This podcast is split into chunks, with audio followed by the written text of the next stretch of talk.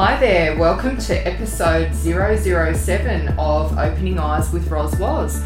I'm Roz Wozniak, Managing Director of Opening Eyes Coaching and Mentoring Services, and I have the absolute pleasure today of speaking with Sue Geelan. Sue Geelan is a wife and mother and the director of Metanao, a relationship counselling and education practice which focuses on thinking differently. She is passionate and committed to helping couples build happy, secure, intimate long term relationships for now and ever. Coming from a dysfunctional family, Sue had no experience of what a good relationship even looked like. She had no real close relationships with her six older half siblings. Sue's mother was killed in a pedestrian accident when Sue was just 21. With her mother's death, her anchor and sense of belonging to a family also died. The following two years of being totally alone were some of the hardest times she ever had to live through. Relationships and family became the most important passions in Sue's life, and she sought to actively learn about relationships from everyone she met.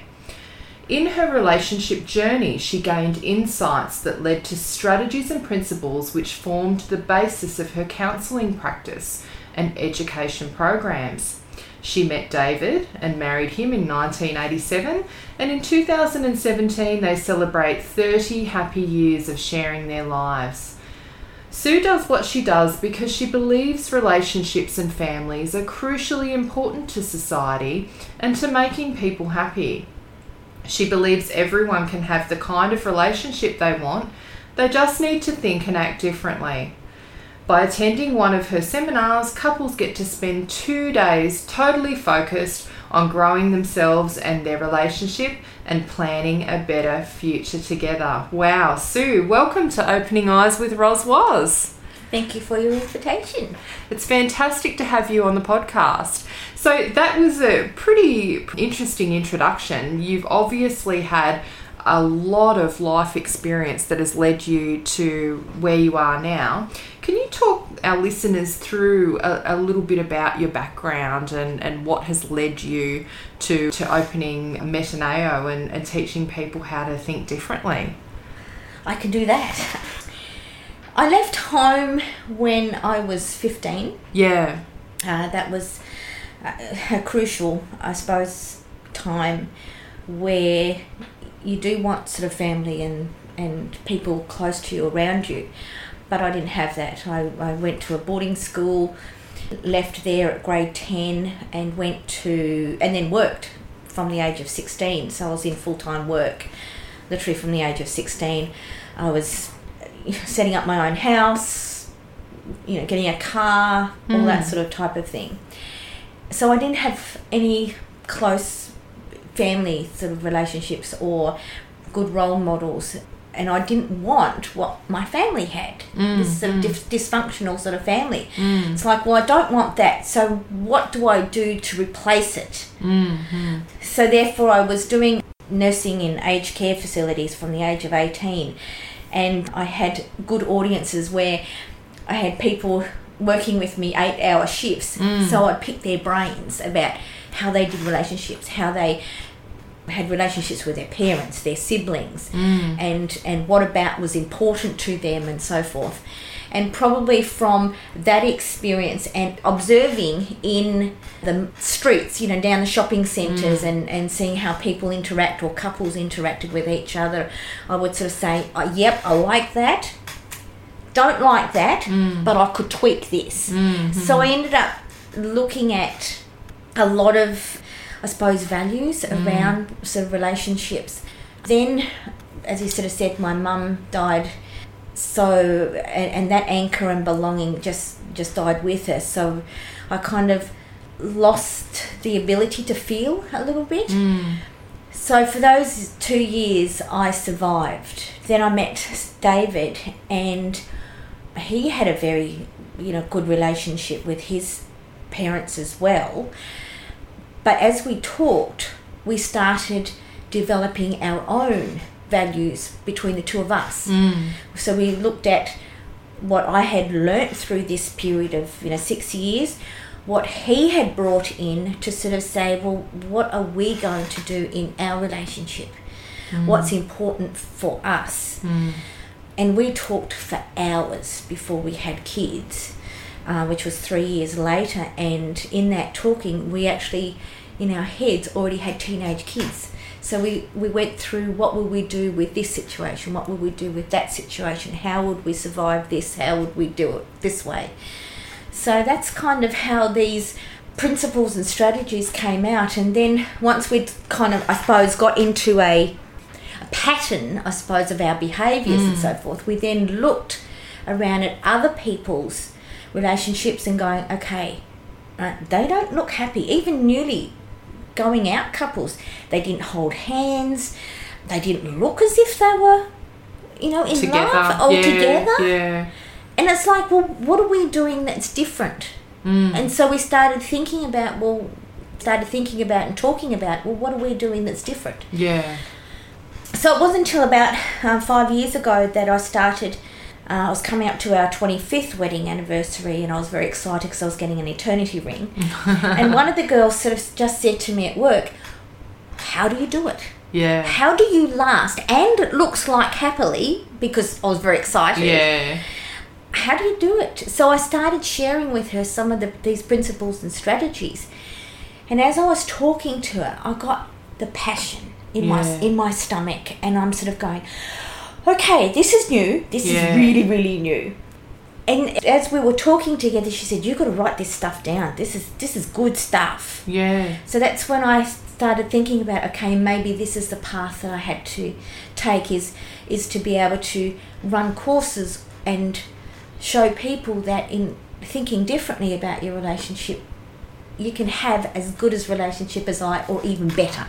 Yeah. You know, because yeah. I had that the issue of that I couldn't feel too well with two couples who can feel, they can even have it better than me. And and I wanted to just share that. That's incredible. So to reel it back a little bit, you, you said that you came from a dysfunctional family. What sort of dysfunction was occurring in your family life? Well, mum married late. She married at 39 and had me at 40. Yeah. So she was already, she was a matron of a hospital. Yeah. So she was already uh, an authoritarian type of, of, of used to giving orders. Yes. Later, she sort of spoke about that she had been jilted about a month before she was due to get married, and I think she didn't like men after that. And that was like a long time before. That was, it? when she was early 20s, and now here she's 40. She's marrying a man who already has six kids Right. and then had me. Yeah. Okay. So, being a matron of a hospital, it, you know, the home was run, kids should be seen and not heard. Yeah. To get a kiss and a cuddle from her in, in later years, I'd have to chase her around the house Mm, just to, to get it. And then she would say, Oh, come here and, you know, I'll give you a hug and so forth. And I was happy and off I go again. So, it was very hard to get close to her. Yeah. But when I sort of saw how she interacted with the grandchildren, Mm-hmm. A totally different woman. She was Yeah. she would play with them, she would read them stories, she would really interact. And I'm sort of going, why are you doing it with them Yeah. and not with me? With me, it was sort of And because you had these older siblings, like these grandchildren were around when you were young. six. Yeah, Right, yeah. I think I was six when the first grandchild came. Right. So not much older than you know, sort of the the grandkids. Yeah.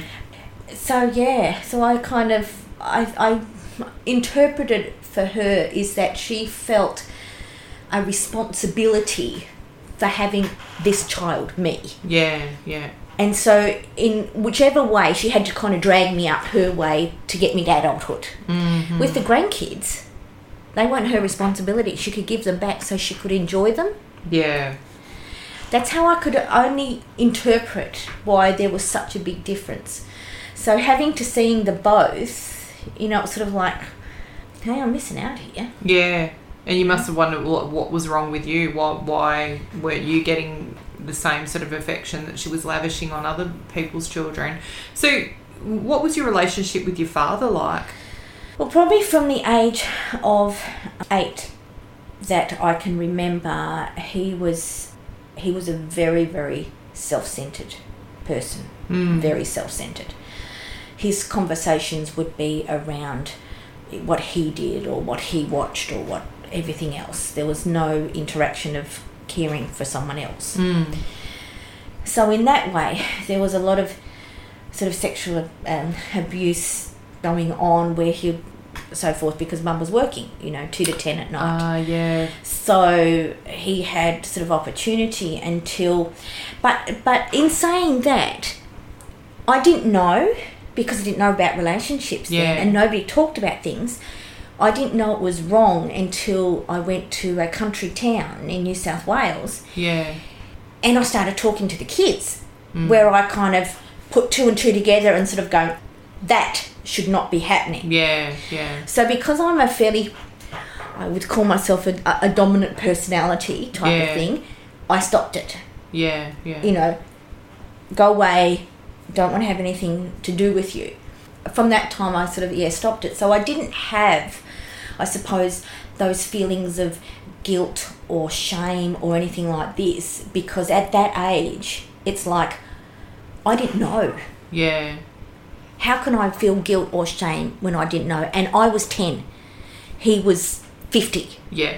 He knows and should know more. Yeah. So yeah. I put the blame or whatever. It's it's his fault. which is such an empowering thing to do Well, it is. And, and such an unusual thing for Yeah. a child to have been able to do so that that's fantastic that you were able to do that And I, I don't know why, because a lot of people have said that, you know, to me that you know, and I, and I don't know why I did it.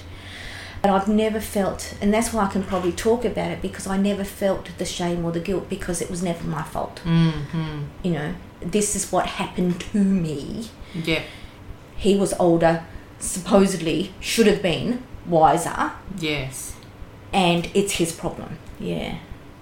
Being so self centered, he, he said, I, I, never, I didn't know I was doing anything wrong. mm it's quite a narcissistic way of being isn't it you know Yeah. that they feel they've got the right to actually perpetrate on on children so uh, for obvious reasons your relationship with your father was not a close one or a, you know a, a, a loving one and then you've you've got this situation where your mother was quite authoritarian and and it was fairly laborious for you to get any sort of affection out of her Yeah. And obviously, I didn't want it from dad. no of you course know. yeah And, and then I became almost a go between, like at a young, young age. You know, Mm. like I can remember a distinct time at about 13. I was, you know, hanging out the washing, and he would come up and sort of say to me, Oh, you know, I really don't love your mother. and I'm going, What? Yeah, I'm still in love with my first wife, and you know, I wish she hadn't have died, and everything like this. And I'm freaking out, going, "What the heck?" yeah He yeah. did that a couple of times until I just turned on him. And this is again at 13. you Yeah. know. I just turned on him. I said, Don't be such an idiot. yeah I said, She's working full time. yeah You're on you're not working at all. She's paying for the roof over your house. She's paying for your car. She's paying for anything. I said, You wouldn't survive out in the world. Don't go telling me that you're gonna leave mum because you never will. You're on such a good wicket. Don't want to hear it anymore. Yeah. So your observations of your parents' relationship wasn't a great reference point for you in terms of how to do relationships. Yeah. no. And and so you said earlier that you did you found that you didn't feel very well or you don't you don't experience feelings very well. Can you just talk a, a little bit about that? The analogy that I would use, because I've thought about this for a bit, you know, in talking to people and, and especially talking to David, I just said, how, how do you feel? You know, do you, what do you do inside? So I, I sort of thought, hmm, I think there's something different here for, from how I'm feeling or not. and the analogy that I put is that your emotions are like a water in a glass jar that's turned upside down on a blotting paper. Mm. You got that? The people that come in and out my life sit around the blotting paper, and my emotion seeps under the glass. Mm. So people can tell what I'm feeling more than I can tell my own self. They sort of said, mm. "Oh, look, you, you know, it looks like you're feeling happy today, or you're feeling a bit sad today, or something like that." For me, I'm sitting on top of the glass. Yeah. So I don't have direct access to the water that's inside and I don't have the seepage that goes out around. Yeah. So again, it has to be on a, a kind of a logical basis or you know, Yeah. through thinking. I mean, you know, I will cry in a sad movie or laugh if something's happening and, and so forth. So those mm. Do you think that you repressed those because of the, the situations that you experienced in your family? yes I do. I think it happened when mum's death Yeah, and I had to survive. yeah, yeah. So you just shut your emotions off because to feel emotions, I guess, uh, would have been a distraction from you trying to survive, perhaps? Yeah. And I had to survive on my own. Yeah, yeah. Yeah. Because even at 13, you know, you were sort of recounting that conversation you had at the clothesline with your father. You were quite analytical in terms of thinking of the practical side of things, weren't you? So you've obviously had that tendency, but then when your mother died, that, that amplified it even more. Yeah. Yeah. And so when when you met David, your wonderful husband of 30 years now, and you you guys again you sort of took more or less an analytical approach to to your relationship. So was that driven by yourself? Like how did David receive that sort of analytical approach? I suppose that we were. I suppose that we were talking, um, as we were sort of talking, and getting to know each other. That's when I think we started exploring the difference between how he felt and I felt, and mm. so forth. Mm. Because I sort of said to him that I don't know if I love you or not. Which would be very confronting um, But it is, for, for and that's somebody. how amazing he is. A lot of people would go, oh, well, if you don't know if you love me, well, I'll just take off then because what's the point? Yeah. Precisely. Yeah. But he didn't because he then said, Well, I feel that you love me. Mm. He's on my blotting paper. And he Okay. felt that I loved him. And I just said, and, and so does my girls. They feel that I love them by what I do and the practicalities of how I, mm. I sort of, you know, run a home and, and our family. And I sort of said, well, at the minute, that's all I can ask. But I said, we have a real big problem if you stop feeling that because I don't know how to fix it. Yeah. Yeah. But for him to be able to then, in his own self, be what I call differentiated as well. He wasn't relying on me to fill his cup mm-hmm. by sort of saying, Do you love me? Do you love me? Do you love me? Yeah. Because I'd be sort of saying, I don't know Yeah. Yeah. you know so he had to be self-sufficient to be able to believe in his own self and also to believe in in our relationship Yeah, so he's obviously a, a guy that has quite a solid foundation because what typically happens, for, certainly from my point of view, and I don't have your qualifications in studying relationships, but I, you know, I've been in a few relationships myself and I observe my friends' relationships and things like that. What generally happens is you get two people, you know, one of them may even be a bit of a bottomless pit type person that needs constant reassurance and, you know, a sense of feeling like they're empty until they're with another person and then that person is somehow going to make them whole fill, fill them up and well that's what yeah. they they believe and I, I think a lot of relationships are made up of at least one person who has a bit of a bottomless pit happening and another person that, that may even have their own version of that and they're looking to fill each other up and have you know give each other the responsibility of making the other person feel whole yeah so when you've met David, he wasn't a person like that. No. So he was actually able to hang around and help, you know, figure out this relationship with you, even though you weren't sort of giving him stuff and back. and in a way that was probably the best thing that we could ever have done because he was a whole person Mm. i was a broken but a whole person. Mm-hmm. but we enjoyed the heck out of each other. We didn't need each other. And it's when you kind when a relationship then becomes a need. I need you to fill me or i need you to be this type of person or i need you to be that type of person before i can be fulfilled. Yeah. all right.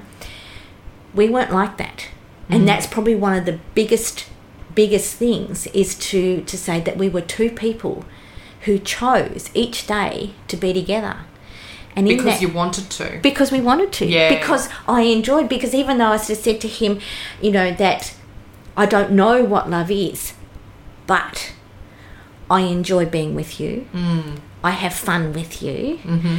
I enjoy celebrating with you. Mm. And if I could choose, I would choose you on a desert island than anybody else in the world. Now, if that is love, Mm. then What it must be so. Yeah, yeah, yeah. And it's that and it's that choice, I think, to sort of say, I want you in my life. I don't need you, but I want you. That has given us the difference, I think, between other people's relationships because there's a lot of that, as you said, need. Mm-hmm. And I don't need David, Mm. but I want him. and and probably vice versa as well. And so when you were you, you, you talked about talking to work colleagues and you know other people in your your, your circles of influence, and they were going, "Wow, that's really great stuff." Because obviously you're sharing like how you and David do things, and that's when you started to realize that how you do things was quite different and unique, and something that you could actually turn into uh, a business. Yes. essentially. Yes. And so when you had that realization and you got that unfamiliar feeling of excitement and giddiness that you sort of hadn't had before, what was the process from there? Because you, you said you left school at, what was it, 15, 16, Yeah, grade 10. grade 10. So, and now you, I I know that you've got several degrees, including a master's degree. How do you go from, how old were you when you had that realization? Uh, the realization to to actually write a course Yeah. was probably about five years ago. Okay. Yeah. So yeah, so how do you go from somebody that has very limited qualifications to somebody that goes and writes relationship courses and and has all these degrees? So what what did you do first? Well, I kind I wanted to. I suppose it was David encouraging me because I had the mentality of I'm a year, I'm a year ten dropout. You know, mm. go to uni, ha ha ha. Yeah, You know? yeah. So he encouraged me and said, "You can do it." You know, I'm talking to you about masters stuff here. Yeah. This is masters in education Yeah. and science and all that sort of stuff, and you get it. Yeah, yeah. So you're not dumb yeah. you know, you could do your own sort of thing. So he encouraged me. So I went and did my grade 12. And then I got into, I initially wanted to be a um, human resource manager. Yep. So I did a, um, firstly did a um, Bachelor of um, Commerce in Yep. Management. Yep. And then I um, applied to get into a the School of Psychology. And I ended up doing a Bachelor of Arts in Psychology. Okay. So, so it was human resources, you know, specifically that that's where I wanted to go. But sort of through, you know, us moving to um, Canada and things like this, I, I couldn't, I couldn't get into because I was older. You know, I was forty by the time I was finished. Yeah. So I couldn't get into a new country in a kind of management area or even in human resources Yeah. because either I had to get my degrees assessed Yeah. and then I was too old. Yeah, So I, I didn't get that opportunity. So I went back to doing sort of secretarial work and things like that until we sort of came down to the Gold Coast, which Mm. is about the four years ago, uh, or five years ago, and um, and she and and this person sort of said you should write this stuff down when I Mm. was talking to her and when I got the passion, and that's when it started. Of oh, all right, I'll, I'll start writing my course.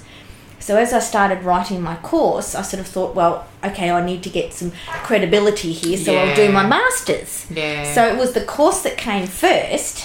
Isn't that funny how we we know what it is that we know, but we don't feel right about it until we've got that bit of paper that says your e- e- expertise actually exists to to sort of underpin what it is that you know. Become, become Yeah. the expert, That's right. you know, and and so I'm the expert of my course, but then to give credibility, I'm also a counsellor.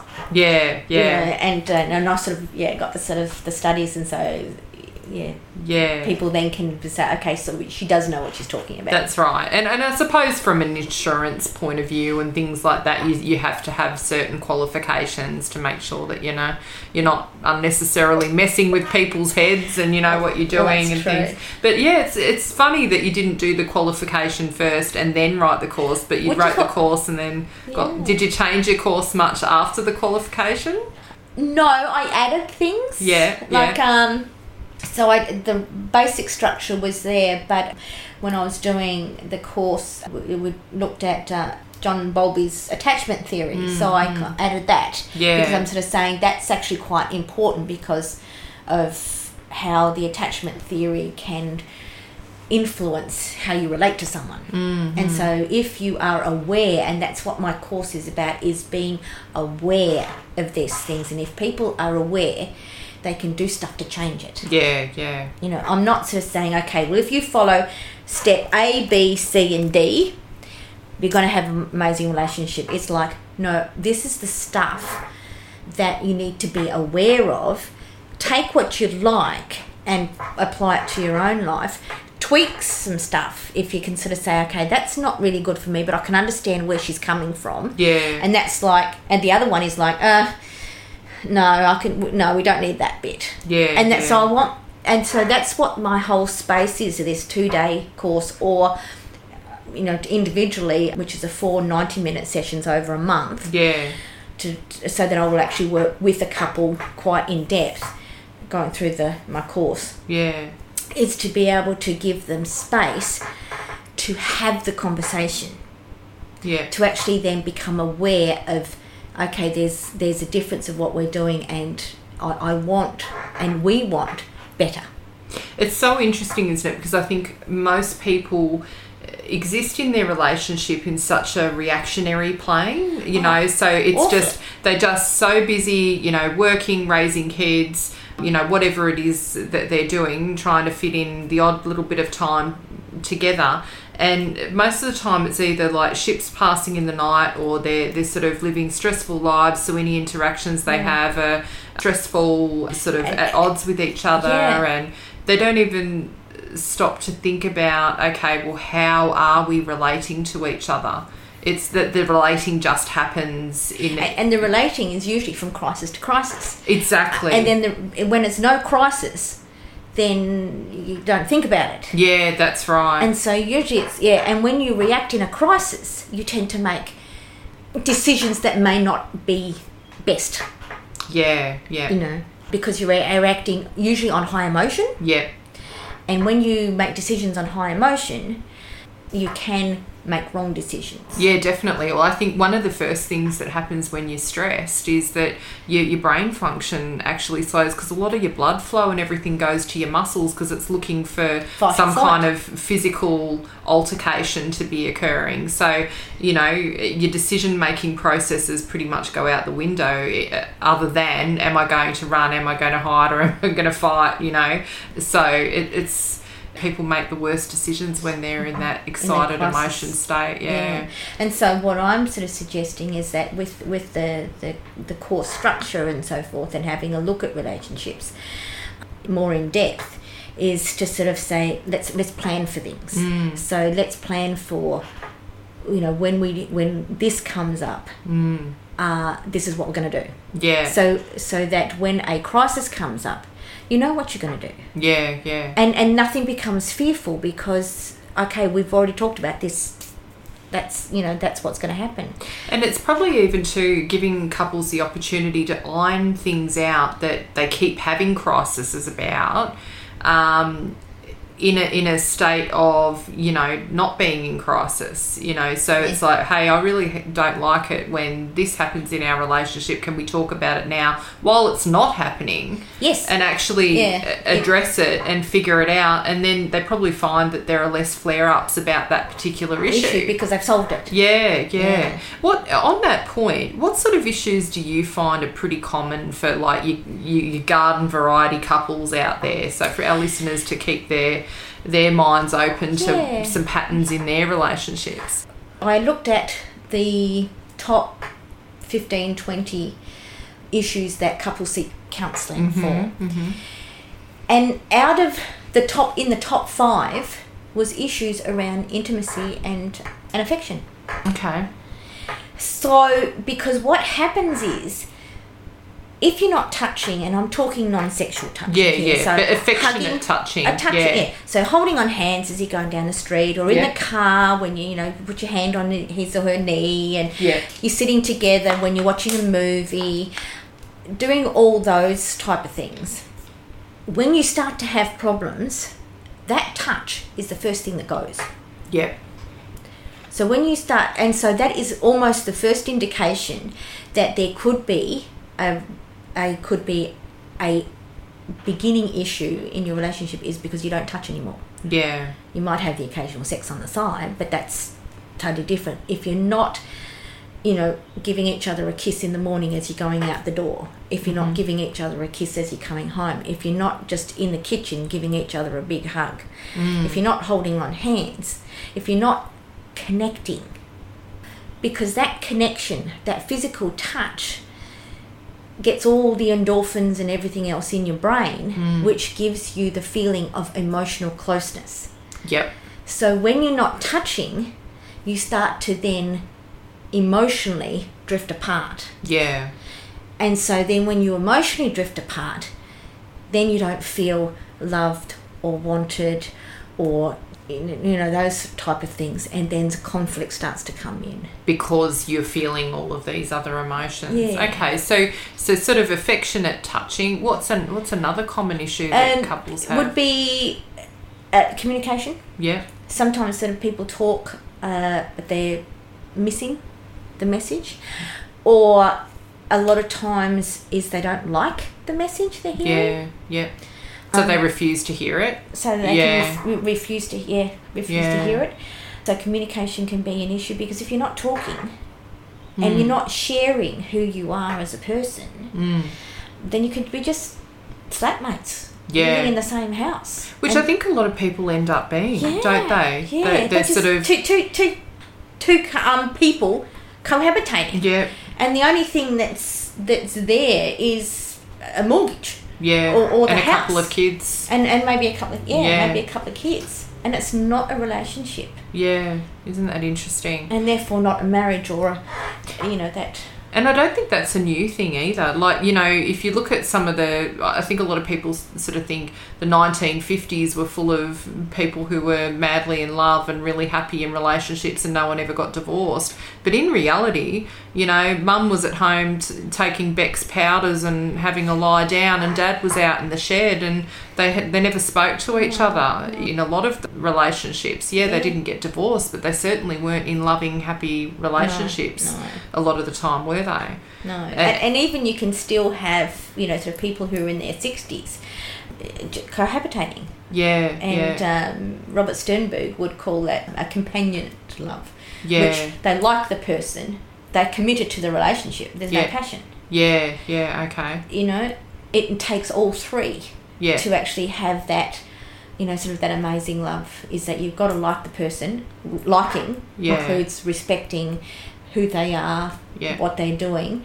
Passion which is your touch mm, that physical connection that spark. Yeah, and the commitment that you are both committed to the relationship for the long term, not just for five years or anything like this. Because Yeah. if you sort of say, okay, um, you know, we'll only be here for five years or something like that, and then we'll probably get a divorce, that's not Mm, commitment mm, because you're not going to do the stuff that you need to do to say, no, we're, we're in here for the long haul. yeah, Right? So, what do we need to do now to make sure that we're here for the long haul? How can we keep our relationship that's emotionally connected, that has passion, mm, that you know are really sharing of of individuals? yeah. And and I really like. I don't whether you've sort of seen the movie Shall We Dance? No, I haven't seen that one. I'll have to watch it. Yeah, she she hires a private investigator because she thinks that the hubby is, you know, sort of cheating on her and things like this, where he's he's learning how to ballroom dance. Right. And so she makes the comment that there is a billion people on the planet, but it's your partner. Mm. You know, your marriage partner or this this person, this long term committed partner, Mm. is your witness to your whole life. Yeah, They okay. witness That's pretty your- profound. They witness your ups and downs. Yeah. They witness who you are. They Mm. witness the, your joys, your sorrows. They witness your failures, your triumphs. Yeah. And they're with you every step of the way as you live through your life. If you didn't have that partnership, then who is going to witness how incredible you are?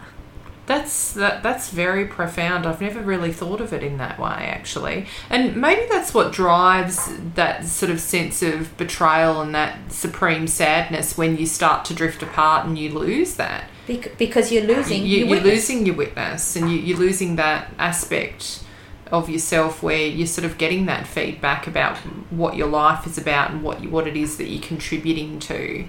Yeah, that's that's really interesting. And so for And- listeners that are sort of uh, listening to you know you talking about some common problems that couples have and you hear people joke about that sort of stuff oh we never hold hands anymore so it's a very common thing I know. if they're sitting there thinking holy crap you know i've been married for 15 years or whatever whatever the case may be or i've been you know with this person for five years and we hardly ever hold hands down the shops anymore. Geez does that mean we're over? What what would you say to those couples?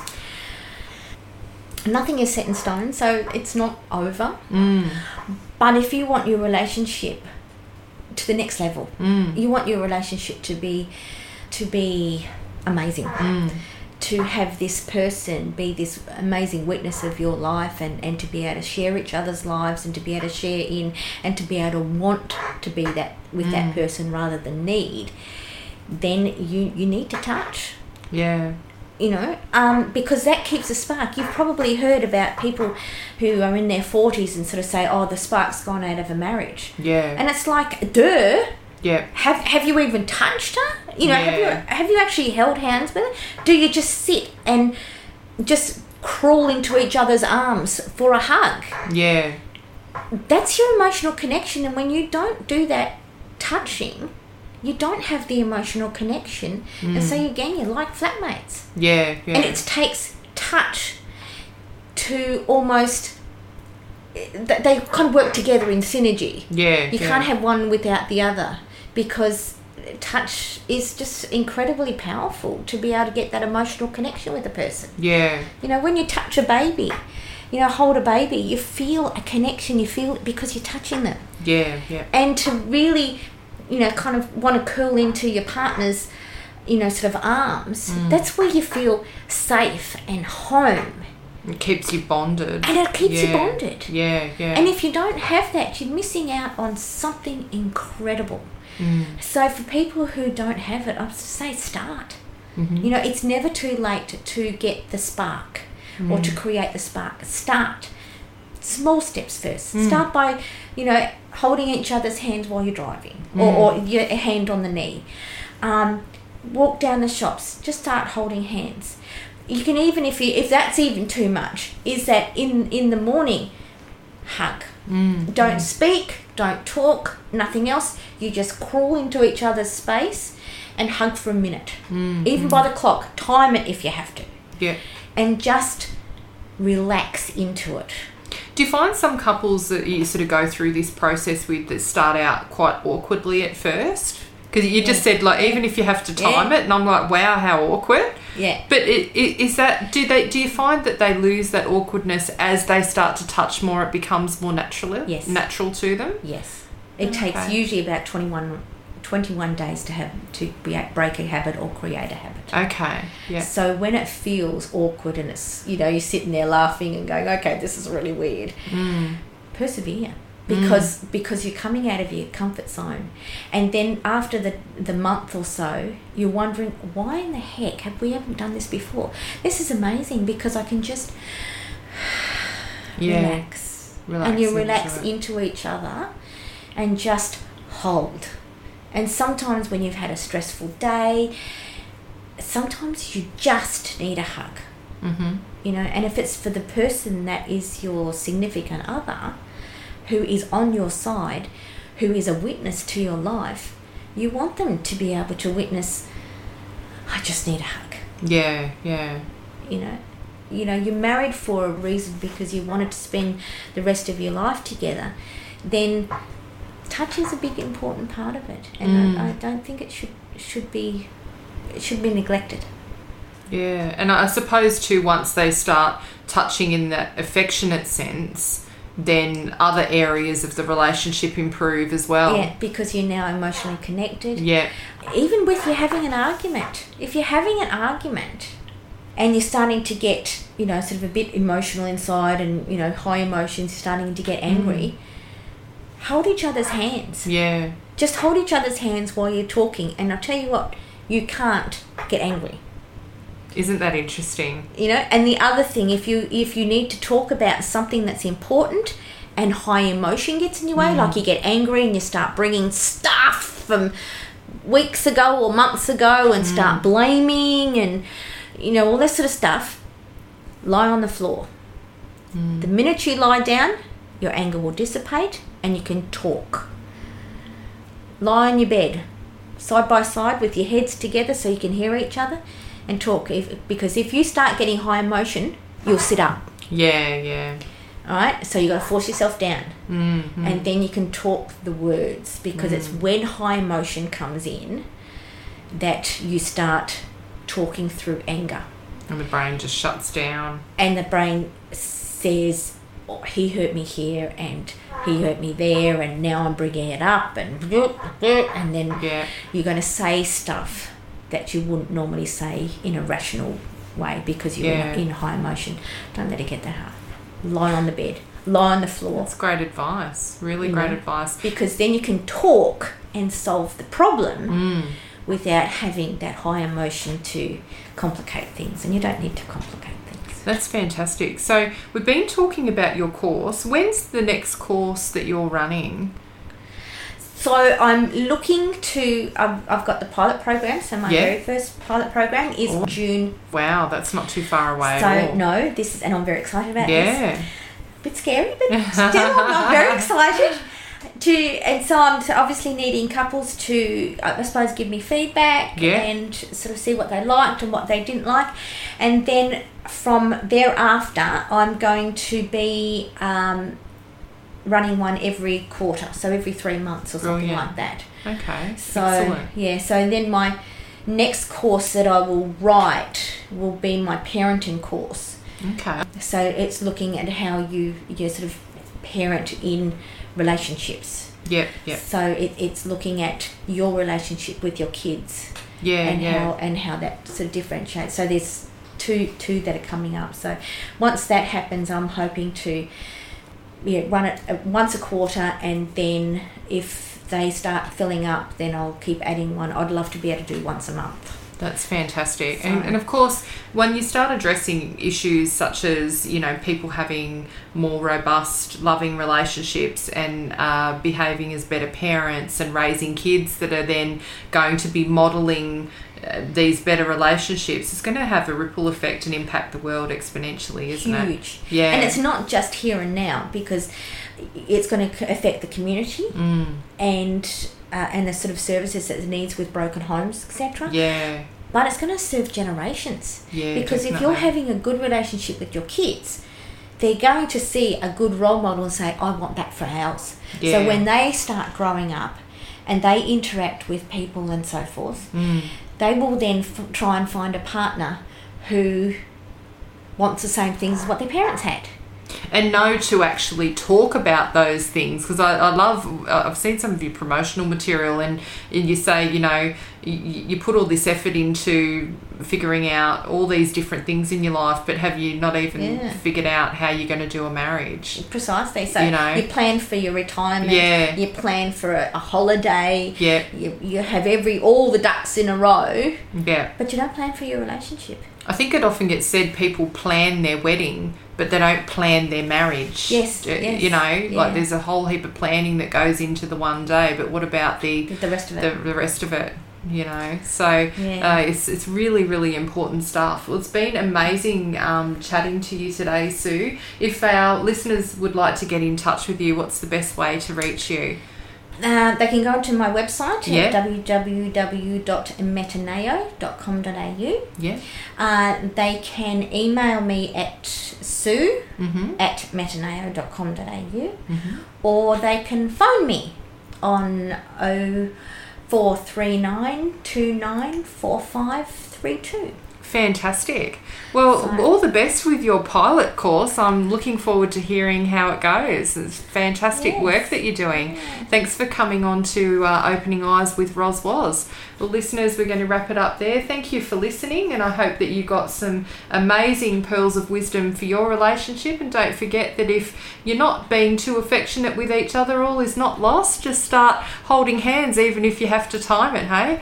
All right. Thanks for listening. Bye for now.